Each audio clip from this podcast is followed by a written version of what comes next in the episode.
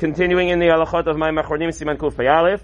Mayim Achronim, en notlim al gabe karka ele bekli. Mipnei ruach ra sheshara alehem. We gave a whole bunch of different reasons for my Achronim. This is more of the mystical reasons, but the Shulchan Aruch writes this. You're not supposed to wash my Achronim on the ground, but rather to be into a type of a kli. Whether it's a cup, it's a dish, it's a something, it needs to be into another type of a kli because of ruach ra'ah, a whole bunch of different explanations. What exactly does that mean? So much so that we take this so seriously that we consider it to be a danger if you leave it out and people then walk over it. So then, you men look kli, so what do you do if there's no kli? You still have to wash by machronim, you don't get exempt from it. So then, you have to pour it over something. It shouldn't be directly over the ground. So you collect some dirt, you collect some rocks, you collect some sticks, something that the water should hit something and not just the ground. Um, and He says, we'll see later, but even if it's still in front of you, you can, you can recite um, Birkat Hamazon. It doesn't have to be covered.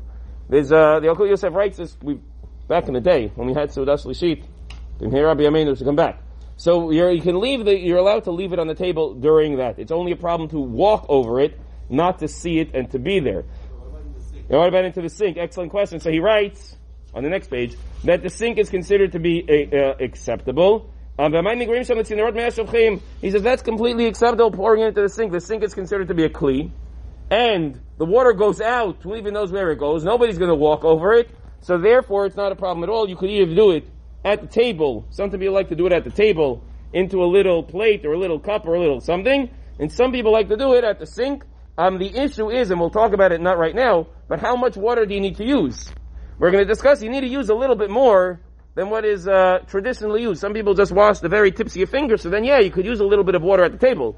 But if you really have to wash up to the second knuckle, which is what this halacha is going to require, it makes it a little bit more challenging unless you have a big bowl uh, or very uh, very few people. Um, but if you don't have a kli, you don't have a sink, you know where what are you going to do? You're in the park. So then you're allowed to do it on the ground. Uh, it shouldn't be specifically on the dirt. It should try to be on something, on the rock, on a something, on pavers, on something, on something like that. And then only in a place where people aren't going to walk. In a place where people aren't going to walk, so somewhere to the side off of the path. In addition, so let's say you're in the park, you have a cup, you wash your hands, now what do you do with it? You're not going to walk around with this cup of Mayim Achronim. You wash your hands, Mayim Achronim. You said, fine, kli, rabbi, got a kli. I washed my hands.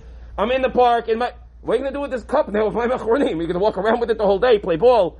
It's not going to work. He says, then, mutar l'shavcham, once it went into a kli once, now it's over. Now you can pour it wherever you want. So once it goes into a kli once, it's acceptable. Um, once it hits something, it's over, and then, uh, and then you can then go and pour it wherever you need to do, and move on with your day.